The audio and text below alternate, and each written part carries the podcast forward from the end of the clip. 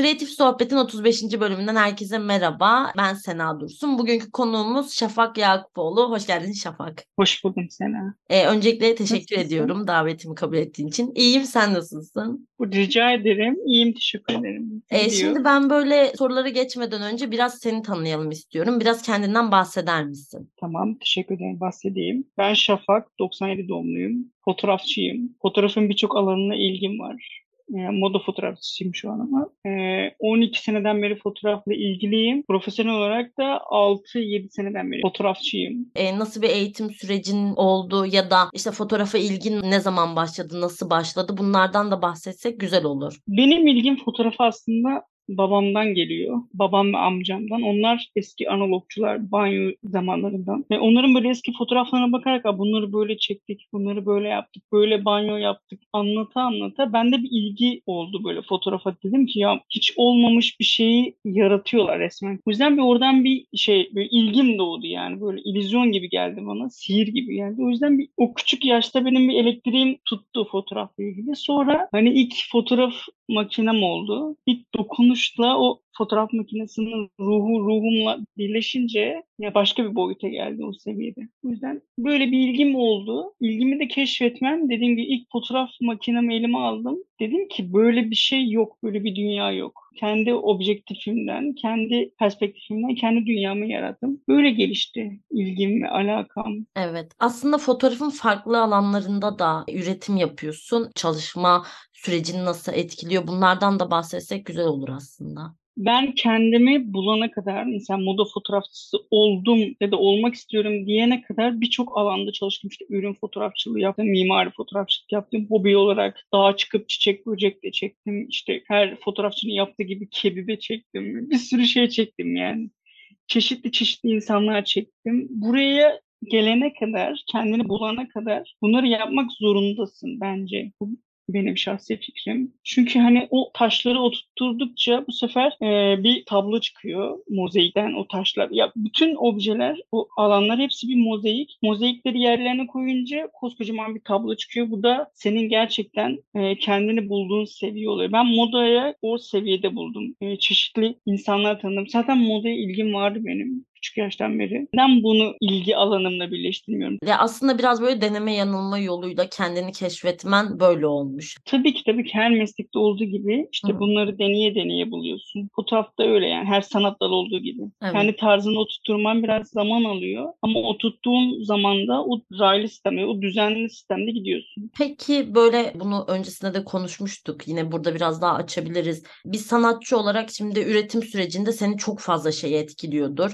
psikolojik ya da sosyolojik yaklaşımlar senin üretim sürecini nasıl etkiliyor? Ya da farklı alanlarda üretim yapıyor olman bir etkisi var mı yaptığın çalışmalara? Bunlardan bahsedebilir miyiz? Dinlediğin müzik türü bile etkiliyor seni aslında üretim aşamasında. Hı hı. Bir klipten ya da bir sinema filminden put diye böyle etkileniyorsun. Etkilenince o da senin yaptığın sanata birazcık da olsa dokunuyor. O yüzden e, birazcık gözlem yapmak, araştırmak, bu konuda e, psikolojiyi de aslında ele alıp insanların psikolojisini ele alıp ona göre bir yol çizebiliyorsun bu konuda. Tabii karşı tarafın modelin hangi psikolojide olduğunu, hangi ruh halinde olduğunu, hangi sosyolojik ortamda yaşadığına dair bir, bir data topluyorsun karşı taraftan. Bu tanışma aşamasında olabilir, daha önce soru cevap aşamasında olur. Onları tartıp, onları analiz edip ona göre bir mod board oluşturuyorsun aslında. Yaptığın sanatı birazcık da ona doğru şekillendirebiliyorsun. O yüzden esnek olmasın e, beni mutlu ediyor. Aynı zamanda bu kadar esnek çalışmam da beni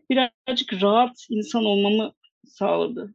O yüzden seviyorum bu alanı, bu rahatlığı. Ee, şey kısmına da biraz geçirmek isterim aslında. Belki böyle ilgisi olan ama nasıl başlayacağını bilmeyen ve bizi dinleyen öğrenciler vardır. Bu alanda işte biraz ben hakim olmadığım için sana bırakıyorum bu konuyu ama teknik kısımlardan bahsedebilir miyiz? Nasıl bir süreç var orada ya da başlamadan önce neler önerirsin? Ya çok klişe olacak ama bence e, bir sürü ekipmanı dizip işte şimdi oldu, şimdi fotoğraf çekmeye başlayabilirim aşaması biraz birazcık tehlikeli. Çünkü fotoğraf dediğimiz şey öyle değil benim şahsi fikrim olarak. Önce gözünü ve vizyonunu geliştirmek zorundasın. Çünkü bunu bir telefonla yapan insanlar da var. Ben telefonla başladım bu arada fotoğraf çekmeye. Telefonla başlıyorsun işte çektikçe çektikçe bir şeyler gördükçe bir şeyleri analiz ettikçe bir şeyleri tarttıkça e, yavaş yavaş vizyonun oturmaya başlıyor. İşte dünyayı görmeye başlıyorsun. Dünyadaki insanlar nasıl fotoğraf çekmişler, nereden gelmişler, hangi aşamadan gelmişler bunları araştırıyorsun. Benim zamanla sosyal çevrem e, ister istemez buna evrin, evrildi yani. İşte çevremde ressamlar var, fotoğrafçılar var. İşte yavaş yavaş müzisyenler olmaya başladı. Çünkü konser fotoğrafçılığı yapıyorum. İşte yavaş yavaş çevren ona göre hangi sanat alanına evrileceksen ona göre şekilleniyor. Bu işte öyle yani. Birazcık e, işin sosyolojik kısmı da var. E, bu ekipman tarafına gelince de evet çok önemli bir ekipman ama başlangıç seviyesinde o kadar da önemli bir etken değil ekipman. Bunun için güzel başlangıç setleri var uygun ama yine de alamayacak durumun varsa da küçücük kamerayla da başlayabilirsin. Çünkü onunla bir ruhu var. O ekipmanın da bir ruhu var. O yüzden onunla yaptığın işte aslında o ruhu ona yansıtabiliyorsan karşı tarafa da yansıyabiliyor. Yani bunu küçücük kamerayla da yapabilirsin. Küçücük bir telefonla da yapabilirsin. Bu ekipman birazcık önemli değil bu konuda. Yaptığın işin ruhunu karşı tarafa geçirebiliyorsan onu neyle çektiğin önemli değil. Çok sevdiğim bir fotoğrafçının sözüdür bu zaten. Neyle çektiğin önemli değil, ne çektiğin önemli. Biraz ön yargı oluşturabiliyor aslında yeni başlayacak olanlara. Şimdi ben de mesela çok fazla kısa film çekmek istiyorum ama çok uzun süredir böyle senaryo işte şu an yazıyorum falan ama hep şeyim. Ama kamera yok, ekipman yok. E, o zaman zaten çekemem diye böyle bir rafa kaldırma oluyor. Bence fotoğrafta da bu vardır. Böyle böyle sanki büyük bir e, sistem olması gerekiyor gibi. O yüzden bunları anlatıyor olman çok değerli bence. Peki diğer soruma geliyorum. Çok fazla alan deneyimleyip sonra bu alanlara yönelmişsin ama bir alanda uzman olmak mı yoksa böyle çok yönlü farklı disiplinlerde üretim yapmak mı senin tercihin ya da hangisini önerirsin yeni başlayanlara? Bence çok yönlülük en başa gelip sonra tek düze gitmek daha mantıklı. Çünkü Hı-hı. hani bütün katmanlarını denemelisin bence. Bir iş yapıyorsan bütün katmanlarını deneyip evet işte şimdi oldu. Bütün her şeye hakimim ve artık istediğim atıyorum kendimden örnek vereceğim. Moda, moda fotoğrafçılığı. Bunu e, entegre edip bir şekilde uzmanlaşmalısın. Ama e, her şeyde denemelisin. İçinde hudde kalmamalı. Ya ben şimdi moda fotoğrafçılığı yapıyorum ama e, yemek fotoğrafı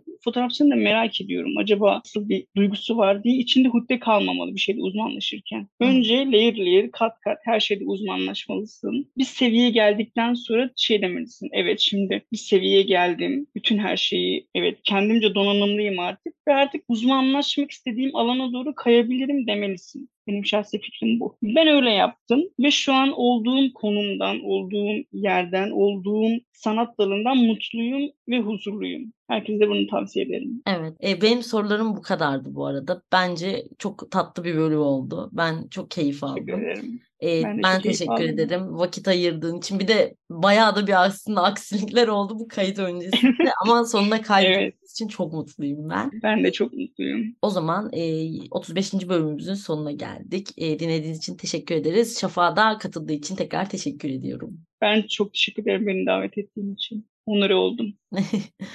Görüşmek üzere. Görüşürüz.